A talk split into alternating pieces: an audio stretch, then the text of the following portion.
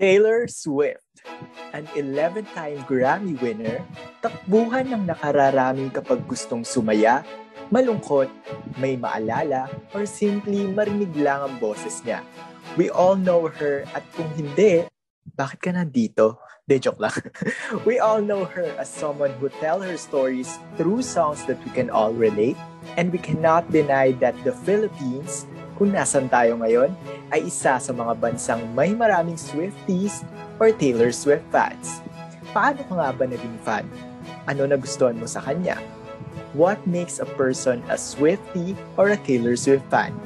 This is the first episode of Kulturang Swiftie, a podcast for Taylor Swift Oh, nagkamali pa. Diyos ko, first episode. Okay, ulit. This is the first episode of Kulturang Swiftie, a podcast for Filipino Taylor Swift fans.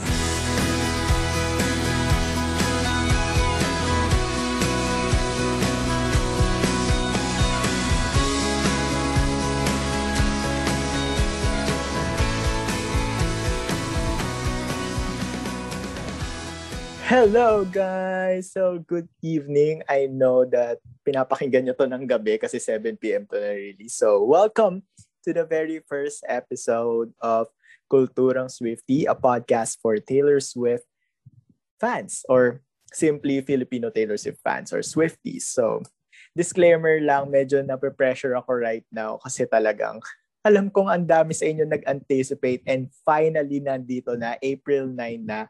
And sobrang special sa atin ng petsa na April 9 kasi sa ibang bansa, ang April 9 ay release na ng Fearless Taylor's version and bukas pa yun sa atin. Bukas pa ng ng tanghali. So, hindi ko rin sure. The text ko si Taylor mamaya. Pero yun, hello guys. Um, so, I'm going to introduce myself muna since this is the first episode. So, chill lang muna kayo dyan. Grab your favorite Taylor Swift album or grab your favorite cup of coffee na timpla or higa kayo dyan or kung naglilinis kayo ng kwarto, sige, go lang. So, I am Clyde. You can call me Clyde. Ewan ko kung tatawagin niyo akong Clyde because pero pa-podcast lang naman. So, you can call me Clyde. Um, I am 20 years old and I'm a Swiftie since 2012. And Swiftie ako nung malapit nang matapos yung Speak Now era. Actually, patapos na yung Speak Now era nun.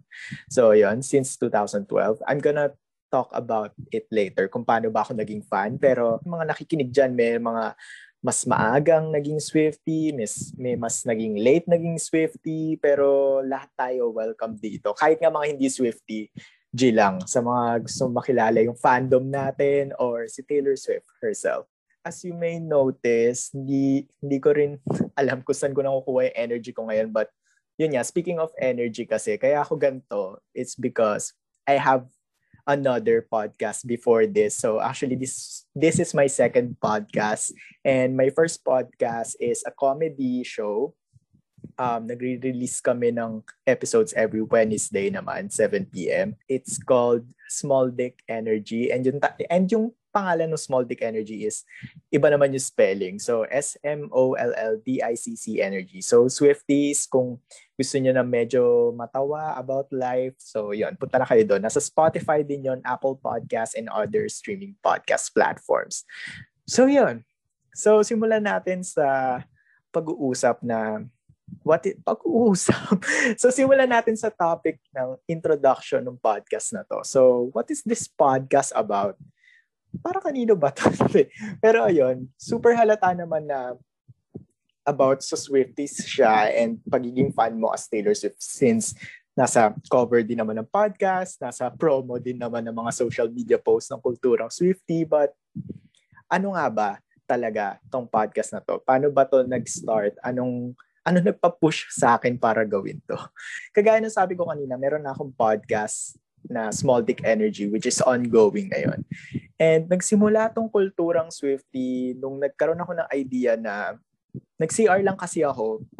Ang alam ko online class namin yon So pumunta ako ng CR and then ayun, naglabas lang ako ng sama ng loob, tinawag lang ako ng kalikasan. I'm so sorry for my words but ayun, habang habang in the process na nasa CR ako, doon ko bigla naisip na gumawa kaya ako ng isa pang podcast gumawa pa kaya ako ng something na makakapagpabuhay sa fandom ng Swifties, especially Filipino Taylor Swift fans. Kasi alam ko as a Swiftie na super daming Taylor Swift fans sa Pilipinas. Tapos talagang grabe yung effort nila kapag may bagong music si Taylor or merong giveaway nga lang sa isang mga pages or sa, sa, sa isang page or shop.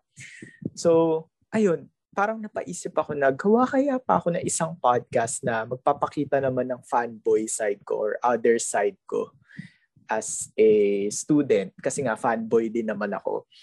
And sabi ko, oo nga no, hindi ko to papakawalan tong idea na to. And yung, alam niyo yung ganong klaseng idea, parang ganon yung feeling ni Taylor Swift kapag may nalalaman siyang tono or story. Di ba kinukuha niya yung phone niya, tapos nagre-record siya sa phone niya, ng idea. And then ganun, ganun yung nangyari sa akin. Sabi ko talaga. Pero hindi ko ni-record syempre.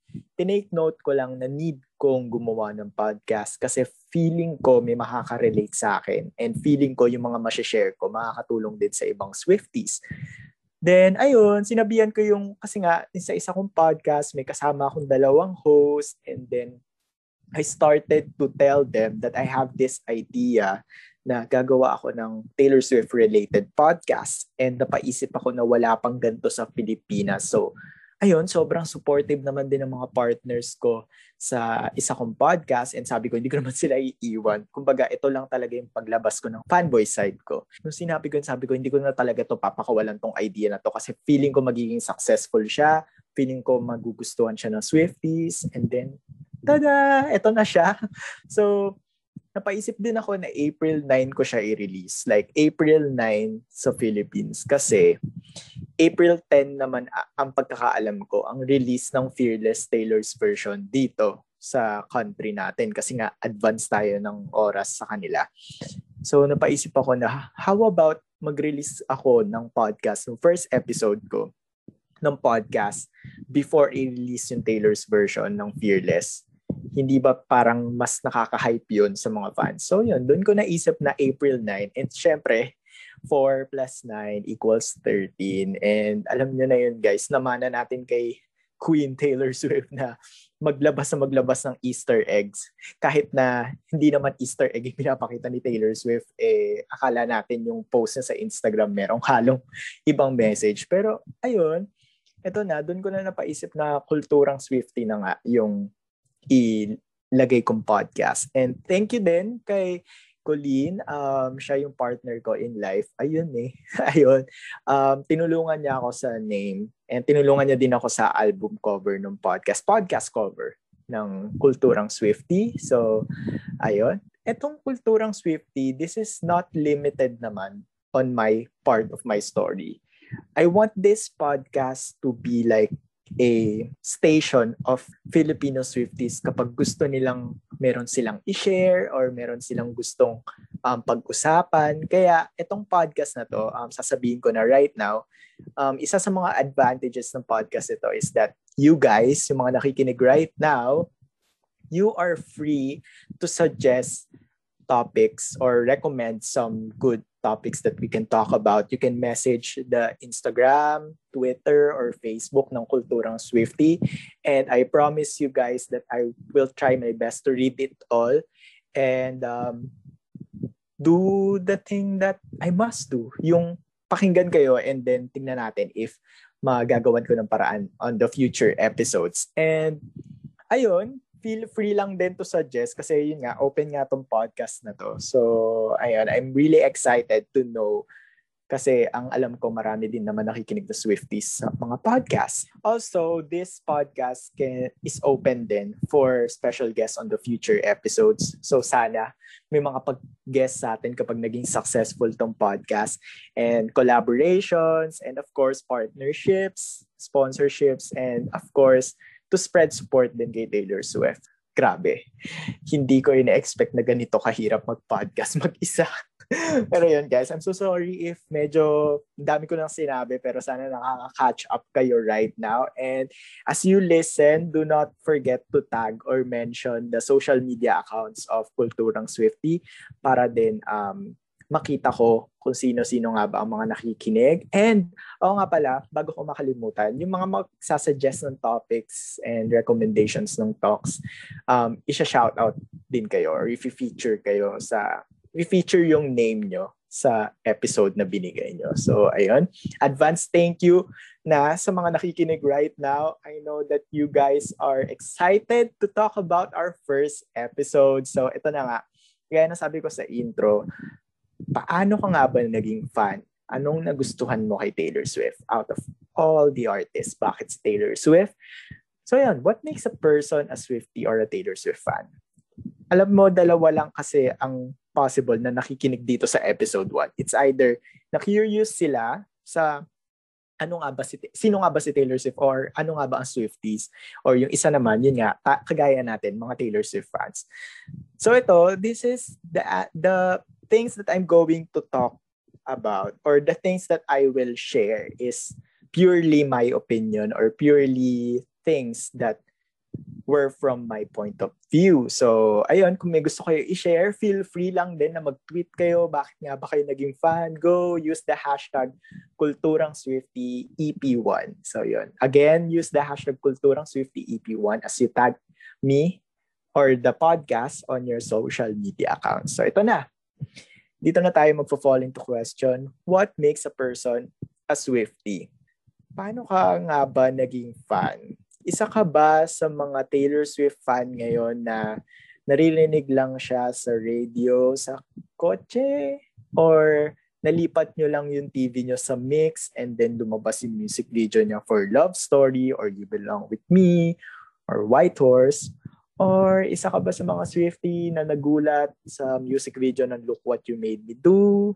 Isa ka ba sa mga Swifties na nagulat na nag-concert siya dito bigla and then short hair na siya na pumunta siya dito noong 2014? So yun, ano nga ba? Paano nga ba tayo naging Swifty? Kasi ngayon, please take this time to reflect bakit nga ba si Taylor Swift? No? Napakadaming artist, napakadaming female artist, napakadaming talented na country singers din. Pero, no, bakit kaya si Taylor Swift? Ako, um, sasabihin ko muna right now kung bakit nga ba ako naging Swiftie. Paano? Paano ako naging Swiftie? So, sabi ko kanina, I am a Taylor Swift fan since 2012. And uh, 2012 is siguro sasabihin nung iba napaka late na noon. Kasi yung iba, sasabihin nila, Taylor Swift fan na sila since nung nirelease yung Love Story. So, Fearless era yon So, sa mga hindi nakakaalam, ang Fearless is the second album of Taylor Swift. Um, second official album. Siyempre, hindi included yung EP tsaka yung Sounds of the Season. O, oh, di ba?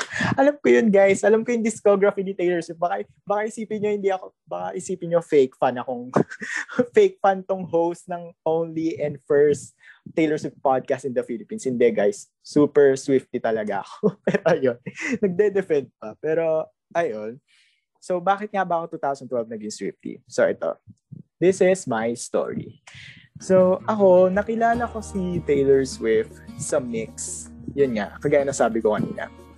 Um, napanood ko yung music video niya ng Love Story, You Belong With Me, tas White Horse. Tas lagi yun nasa mix daily, daily top 10. And nung sa love story, nung pinapakinggan ko siya, sabi ko, okay, ang catchy nung song, ang catchy nung kanta. Tapos ang ganda niya kasi mukha siya talagang prinsesa niyo. Aminin niyo guys, nung pinanood niyo nun, especially yung mga bata pa nung panahon nun. Grabe, no? Akala natin siya si Juliet. Akala natin yung Romeo and Juliet na story, happy ending siya in real life. Hindi pala. Pero yun, wala lang. Napaisip ako, wow, ang ganda niya. Mukha siyang princess talaga. Tapos manghang-mangha ako sa buhok niya kung paano yun na pag ganun-ganun. Pero ang ganda. Sabi ko talaga nun, mukha siyang prinsesa. And then, nung time na yun, hindi pa naman ako naging Swiftie. Aaminin ko, hindi pa ako naging super duper fan. Kumbaga, nagustuhan ko lang yung love story, nagustuhan ko yung appearance na doon. Pero hindi ko pa masabing fan ako noon. Kasi, nung time na yun, ang focus ko talaga in, in life is maglaro sa labas, alagaan yung farm bill ko. Pero, hindi ko pa knows na may fandom-fandom pala nung time na yun. So, wala. Hindi ko siya nasubaybayan. And then, parang mga ilang linggo lang or mga dumaan ng panahon, may lumabas ulit na kanta niya, which is You Belong With Me. And yung You Belong With Me, alam natin na isa to sa mga soundtrack ng batang 2000s. Pero, ayun, lumabas yun. And bukod sa ang ganda niya, bukod sa ang catchy ulit ng tone, grabe yung music video aminin nyo guys, nung bata kayo, hindi naman super taas ang standards nyo sa visual, sa edit. Hindi naman tayo, yung standards natin noon, hindi naman, ay dapat si Joseph Can yung nag-direct eh. Hindi naman ganun yung standards natin noon, di ba? Pero sabi natin, wow, gumanda siya, nagtanggal siya ng salamin, ang ganda niya, nung pumunta siya sa prom. Uh, ayun, naagaw niya yung boyfriend doon sa babae na hindi natin alam na bawal pala yun in real life, naaagawin ni jowa na iba. Pero, ayun, tapos late pa natin na-realize na ano, eto ha, eto guys, as you post sa social media accounts nyo, itag nyo yung Kulturang Swifty and use the hashtag Kulturang Swifty EP1 kayo guys, tatanungin ko kayo, kayo ba, nalaman nyo ba agad na si Taylor Swift yung kontrabida dun sa music video or hindi? so yun, sagutin nyo yun right now. Mag-tweet kayo, mag-post kayo, ayun, sagutin nyo yun. Pero ako kasi nung bata ako, in-spoil na ako ng ate ko. Sabi, sabi niya, hala siya din yun eh, siya din yung babae dun eh. doon ko na-realize na, ay oo nga no, nag-iba lang ng buhok. Pero ayun, hindi ko ine-expect na ang dami pa lang late na realize na hindi si Taylor Swift yung kontrabida nung sa music video. Pero ayun, syempre ina-accept pa rin naman natin sila kasi talagang hindi halata na si Taylor Swift yun nung bata pa tayo. Pero yun, tapos sabi ko, ang ganda ng story ng music video. Okay, so this is Taylor Swift. So doon ko napagtanto na, ah, okay, kilala ko na si Taylor Swift Fearless era, pero hindi pa ako fan. Hindi ko pa masasabi na I love the whole album. Hindi ko nga alam na may album noon. Akala ko kung ano lang inire-release ng artist na may music video, yun na yung mga kanta nila, yung pala, there's more. So yun, tapos, actually mix talaga yung nagpatulay sa akin sa pagiging Swifty kasi eto na nga, dumaan na napakaraming panahon, busy ako sa childhood ko, nung nanonood ako ng TV, meron music video si Taylor Swift from Speak Now na parang nakatchihan din ako and then nagandahan din ako sa itsura niya. Sorry, sorry na guys. As a point of view lang ng pagiging Swifty, eh, na guy Swifty na sobrang lagi nagagandahan kay Taylor Swift. Pero ang ganda niya talaga sa mean. Actually, laging, every time naman, maganda naman talaga si Taylor Swift. Pero, sa mean kasi, sabi ko, yung cute naman niya dito, nakatirinta siya, tapos ang natural lang ng look niya. Tapos, ang ganda ng message ng kanta. Tapos, ayun, sabi ko, okay, maganda yung mga kanta niya. And then I started na to look at her na sa YouTube, ganun. Pero yun nga, ang pinapakinggan ko lang mga kanta niya is yung mga singles nga lang niya. Yung Fearless, 15, Love Story, You Belong With Me, Mean, Mine, ganun lang. Tapos Back to December. Tapos yun. Pero hindi ko pa rin masabi na Taylor Swift fan nga ako kasi hindi ko naman alam pa nung time na yun na may fandom, fandom pala. And nung time na yon nung na-discover ko yung meme, syempre Speak Now era na yon So, 11 years old ako or 12 years old. And then, ayun, nung sabi ko, okay, maganda siya, ganyan-ganyan. Tapos, ito na naman, itong si Mix talaga, every time na nalilipat ako sa Mix for updates, kasi nga, music lover din naman ako. So, nakita ko, may nagna number one lagi sa Mix. And dun ko na, dun ako napahanga So, napa-intriga din ako kung ano ba yung laging nagna-number one na to. Lagi na lang tong number one. Tapos, nakita ko na yung nagna-number one pala na music video is ours. And yung ours, ang cute nung tono, ang ganda niya. And then, syempre, may utak na rin naman ako nung 12 years old ako. Doon ko na-realize na, oh, ang ganda ng lyrics. Tapos, ang catchy ng tone, ang simple lang, ang ganda ng message. And then, dun ko na napagtatanto na parang, nagiging Swifty na ba ako? Kasi, eto ha, isa sa mga sign kung bakit ko napagtanungan yon Kasi, dun na dumaan yung panahon na I started to vote na sa mix, like sa website nila, na sana lagi siyang mag number one kasi deserve na deserve niya. And then, ayun, paulit-ulit na yun. Laging hours, lagi ko yun iniintay. Tapos, dinownload ko na yun sa cellphone ko hanggat sa doon na realize na ah, baka Swifty na nga talaga ako.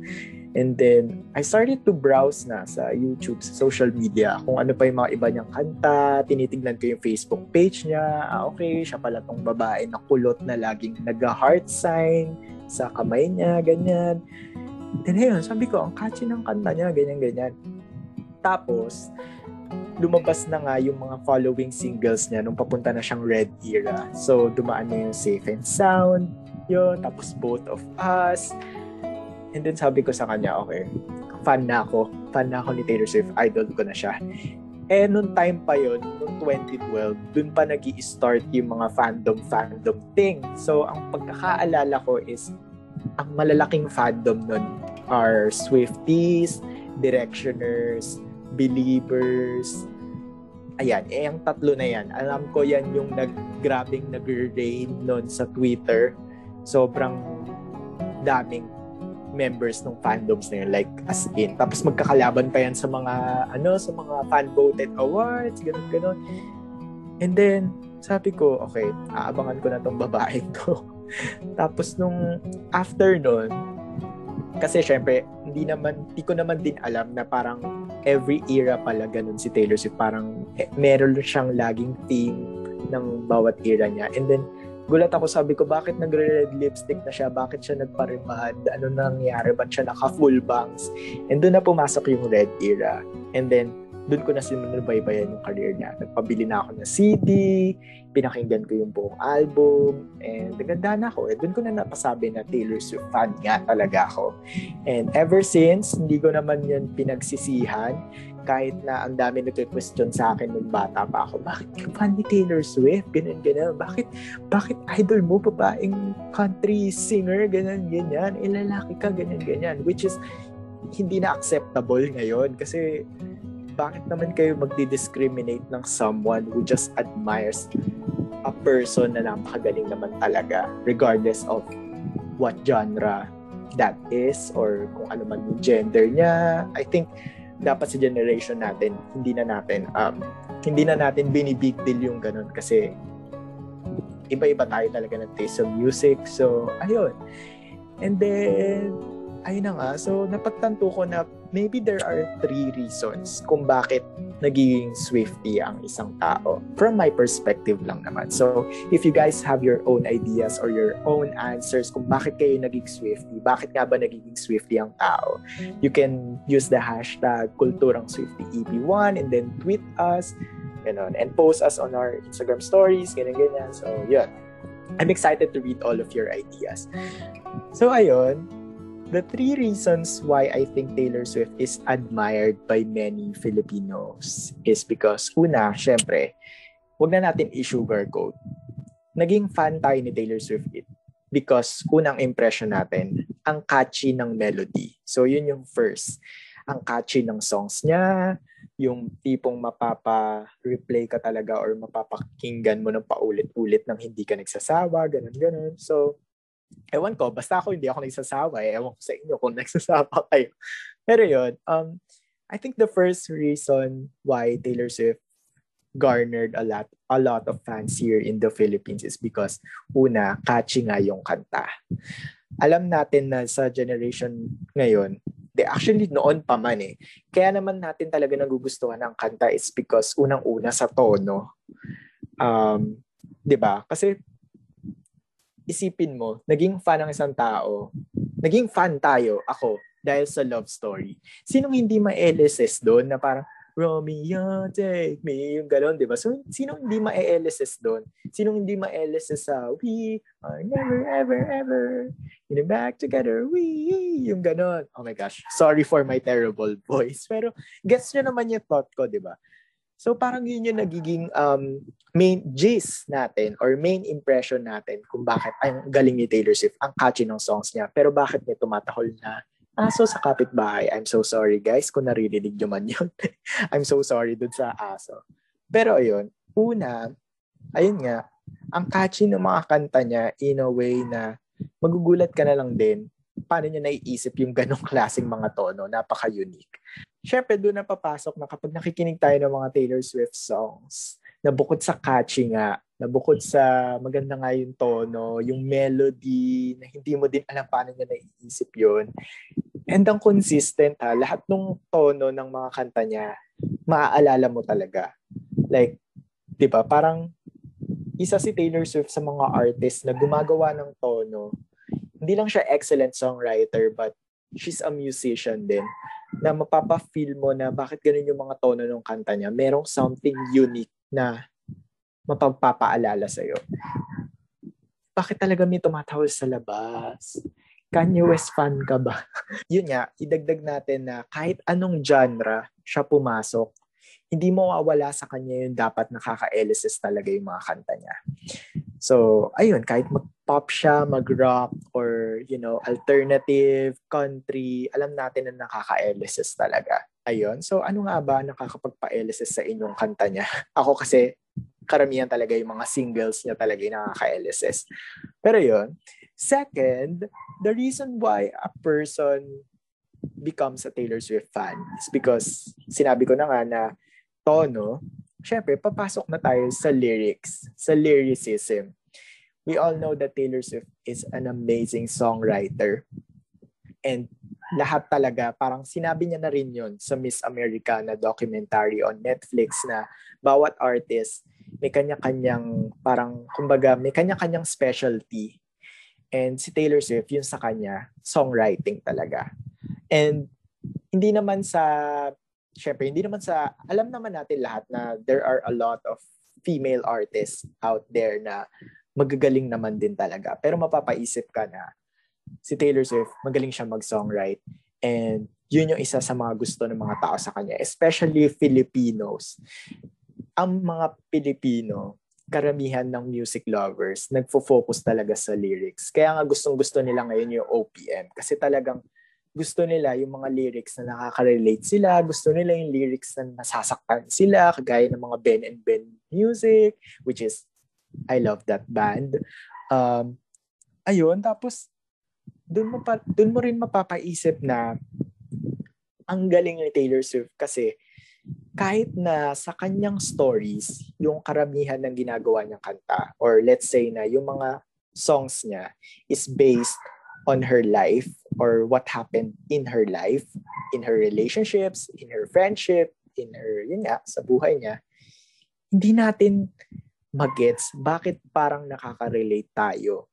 Gets niyo? Parang, parang kahit sa kanya nangyari, kahit sa kanya nangyari yung nakipag-break sa kanya through phone ng 27, 20 plus seconds lang, gagawa siya ng kanta na from doong experience, from that experience, and then it will turn like makaka-relate yung madaming tao.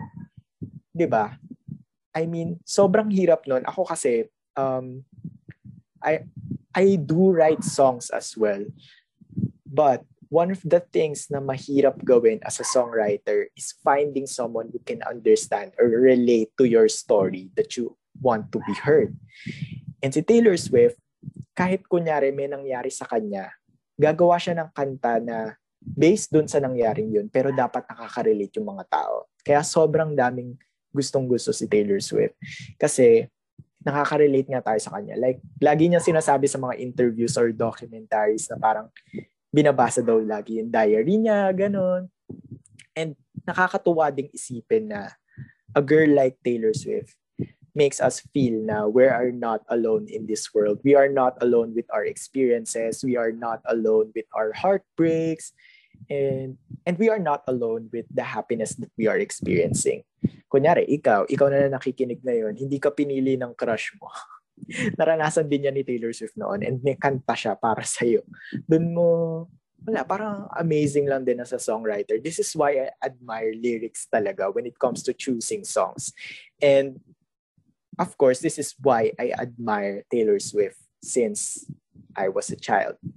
Oo naman sa since I was a child, kala mo talaga, ang tanda-tanda ko na ngayon. Pero ayun, um, kaya alam niyo yun, yung parang gustong-gusto niyo ipagmalaki si Taylor Swift na hindi lang siya simply artist. Hindi lang siya yung parang mainstream na artist kasi ang akala ng iba, kaya lang tayo patay na patay kay Taylor Swift kasi wala lang, patay na patay lang tayo sa kanila pero hindi nila nagigets bakit.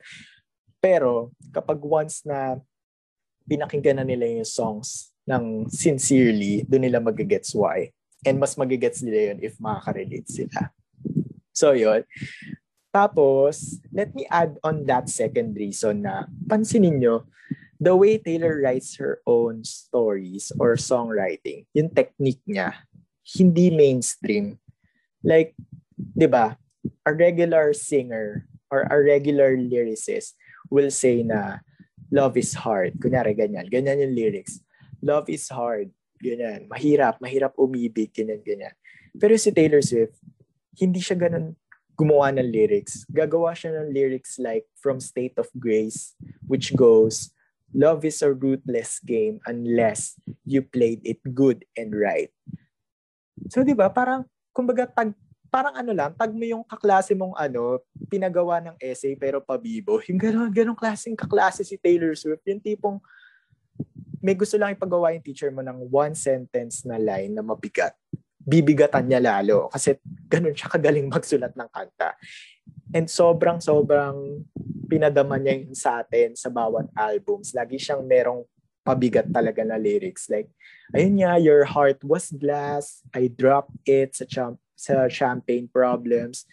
I mean, mapapaisip ka rin minsan sa lyrics Taylor Swift, sino magsusulat ng ganyang lyrics na ang sakit-sakit, na ang galing-galing, na nilagyan niya talaga ng touch of artistry. Wow naman sa touch of artistry. Kala mo naman talaga ako sino expert. Pero yun guys, pakaisipin niyo naman sobrang analytic ko or ano ko as a person. Hindi naman. Kumbaga, nagigets niyo naman yung nararamdaman ko na iba talaga pag si Taylor Swift yung nagsulat ng kanta. Kahit tanungin mo pa kahit sino, kilala talaga si Taylor Swift when it comes to songwriting and storytelling, which is good. Kasi mas maganda yung kanta talaga na may substance talaga and alam mong matutulungan ka in times of need. So, yun. And then, lastly, for the three reasons why, um, alam natin na maganda siya. Alam natin na magaganda yung kanta niya. Alam natin na sobrang versatile niya as a musician. Maganda ang concerts niya, maganda ang, yun nga, yung theme ng bawat albums niya. Pero, hindi masyadong nare-recognize ng um, normal person or hindi Taylor Swift fan na maganda yung character ni Taylor Swift. Kasi let's say na may tanungin tayo kung na-hater ni Taylor Swift. Bakit nga ba ayaw niya kay Taylor Swift? Ang lagi niya sasabihin, eh, lagi siyang gumagawa ng kanta about sa ex niya. Lagi nilang ganun-ganun. Lagi nilang sa relationship, ganyan-ganyan. So, tapos sasabihin pa, ang dami daw boyfriends, which is kind of, ano na, parang ang luma na nung narrative na yun. Parang hindi na yun dapat tinitake kasi bakit naman ang dami-daming artist din naman na gumagawa ng ganong klaseng pagsa-songwriting or marami din, marami din namang songwriters na dinadaan sa music yung feelings and emotions nila. Pero bakit kay Taylor Swift, pag siya ang gumawa, parang mali sa ibang tao, which is, you know, kind of weird lang din. And, but at the same time, ayun nga, the last reason why Taylor Swift is admired by many because, yun nga, dahil sa kagandahan ng character niya. Sinabi ng isang, si Gina, um, fan siya ni Taylor Swift, and then sinurprise siya ni Taylor Swift sa bridal shower niya ni Gina.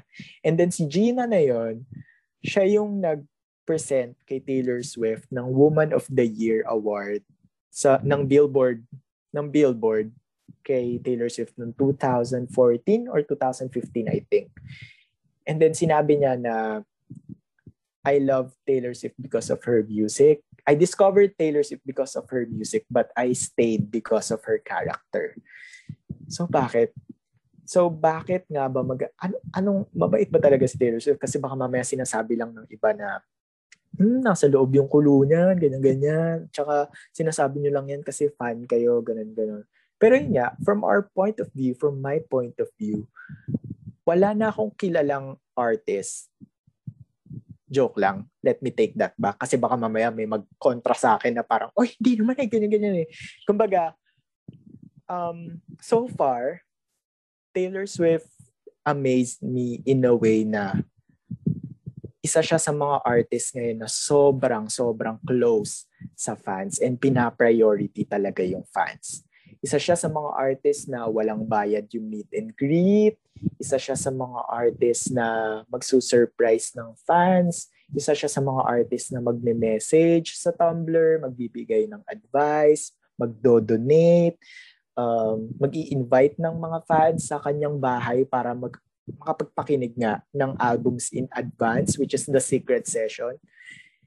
And dun ko mapapaisip na grabe yung tiwala niya sa fans niya. Kasi alam niya din yung pakiramdam na maging fan. And kumbaga parang knowing her, alam natin na from Journey to Fearless na documentary niya, alam natin na hindi siya ganun ka-cool kid nung bata siya. And siguro kaya sobrang bait niya sa fans niya talaga is because alam niya yung pakiramdam na na-appreciate yung ginagawa mo. And then alam niya yung feeling na yun nga maging fan din ng someone's work. And kumbaga that's her way of giving back. That's her way of loving her fans. That's her way of loving the other people na nakarelate din siya some, at some point kasi yun nga parang alam niyo yung mapapaisip kayo kahit na sobrang dami ng awards Taylor Swift, sobrang humble niya. And then, sobrang unique sa artist na maging ganun. And kung mapapanood niyo yung mga documentaries niya, mga interviews niya sa YouTube, um, doon niyo talaga mapapansin na ang humble-humble and ang soft-spoken niya as a person kapag nag-i-interview. And then, ayun, baka kasi isipin nung iba na, hindi, sobrang ano nga niya ni Taylor Swift, like, um, aggressive when it comes to her music. Sa tingin ko, hindi naman. It's just her way of putting her emotions through music. Buti nga sa music siya naglalabas ng emotions. Yung iba nakikipag-away sa social media. Pero, ayun, that's why many people admire her for, from my perspective, catchy yung songs niya. Ang galing ng pagkakagawa ng mga music niya despite of what genre it is, despite kung gaano kalakas or gaano ka-beatful. May word bang beatful? Pero parang it doesn't matter kung anong instruments yung ginamit niya. Ang ganda ng tono. Pangalawa, yung her way of storytelling and songwriting, hindi mainstream well, let's say na baka isipin kasi nila bakit may shake ito. ganon, ganon. Pero, ayun, um, sa tingin ko kasi yung mga nire-release ni Taylor na singles, yun yung pang promotion niya for, for the albums. Pero kapag pinakinggan niyo yung buong albums, hindi na mapapasabi na unique talaga yung lyrics niya and ang genius niya talagang songwriter. And of course, lastly, her character na. Her humble um, attitude, um, her behavior, on how she handle things. Sobrang nakakamangha. And you guys, if you want to know about her more, kung ano nga ba yung sinasabi ko na, yun nga, na para sa mga hindi Taylor Swift fans na nakikinig right now, para magets nyo yung sinabi kong reasons, kasi probably nagets na ng mga Swifties to, para magets nyo yung sinasabi ko, try to listen one, kahit isa lang muna. Kahit isang album lang ni Taylor Swift and then nood kayo ng Miss Americana na documentary or Journey to Fearless. And then, ayun, try to come back here and tell me if mali yung sinabi ko. Pero unless if you're a hater, di ko naman kayo i-force na i-like talaga si Taylor Swift as a person. Basta, ayun, yun yung paningin ko na what I think the reason back, reasons why a person becomes a Swiftie. It's because of those three reasons. So if you know um, more reasons pa, you can tweet it, you can share it on on your social media. Just tag us, use the hashtag Kulturang Swifty EP1. And I am, yun nga, excited ako na basahin yan and magkaroon ng discussion with you all, guys. And ayun, so sorry guys if medyo um, sabog-sabog pa ako ngayon kasi talagang first episode naman to. And sobra akong kinakabahan kasi talagang ang daming nag-anticipate, ang daming na-excite, ang daming nag-post sa social media which is I would like to thank you all kasi talagang yun nga, hinintay niyo talaga to. And excited na tayong lahat sa Fearless Taylor's version tomorrow. And ayun, so again, do not forget to follow or yun nga, do not forget to follow this podcast on Spotify, Apple Podcasts, Anchor FM, or any podcast streaming platforms to keep you updated with the latest episodes. Again, this podcast will air its own episodes every Friday, 7 p.m. And ayun, i-follow nyo na rin yung Facebook, Twitter, and Instagram pages para ma-notify kayo if meron ng bagong episodes. And ayun nga, um, it, this podcast is open for topic suggestions or recommendations. Do not be shy. And ayun naman, bibigyan ko rin naman kayo ng credit if nag-suggest kayo. And ayun, right now, thank you so much sa mga naghintay. Thank you so much sa mga nakikinig right now. And I hope that you are all having a great time. And sana safe din kayo right now. And ayun, alam ko ilang beses na tayo nagpapatugtog ng folklore and evermore during this pandemic. So ayun, sana kayanin pa natin and stay safe. And ayun, so again, do not forget to follow the Kulturang Swifty, a podcast for Filipino Taylor Swift fans sa Spotify para yun nga, ma-notify kayo sa Facebook which is at Kulturang Swifty, sa Twitter at KS the podcast 13 and then sa Instagram at Kulturang Swifty. I would just like to give a shout out to um, some certain pages na nagtulong sa akin para bigyan height tong episode 1 kasi talagang sobrang laking tulong nila na ini-spread nila yung word talaga na meron na finally na podcast, first and only podcast here sa Philippines na about kay Taylor Swift. So, una, syempre gusto kong magpasalamat sa Taylor Swift PH Memes na group. Thank you so much sa admins. Thank you, Kuya Lex. Thank you din sa World of Taylor Swift for um, approving my post na meron ng podcast. Thank you so much din sa Swift Merch Philippines. Thank you so much sa Taylor Nation PH Facebook page. And thank you so much sa Love Taylor, which is a Facebook page as well. And ayun, thank you so much sa inyo. And you guys, napakalaking tulong talaga ng ginawa nyo. And right now, sobrang natutuwa kasi this podcast can be a key for our fandom to be united again. I mean, lagi naman tayo united pero kumbaga parang deserve din naman ng Filipino Swifties na magkaroon ng quality time together and may mapakinggan sila na parang podcast. Kasi deserve naman talaga natin. And ayun para din kay Taylor Swift. So ayun guys um this has been the very first episode of Kulturang Swifty, a podcast for Filipino Taylor Swift fans entitled What Makes a Person a Swifty. Do not forget to share this episode to your fellow Swifty friends. And ayun guys, excited na ba kayo sa Fearless Taylor's version? Kasi ako excited na din ako.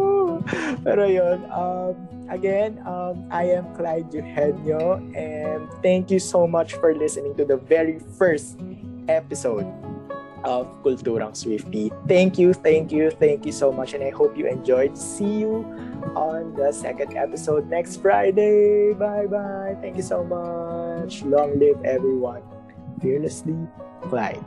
Bye bye. Thank you so much.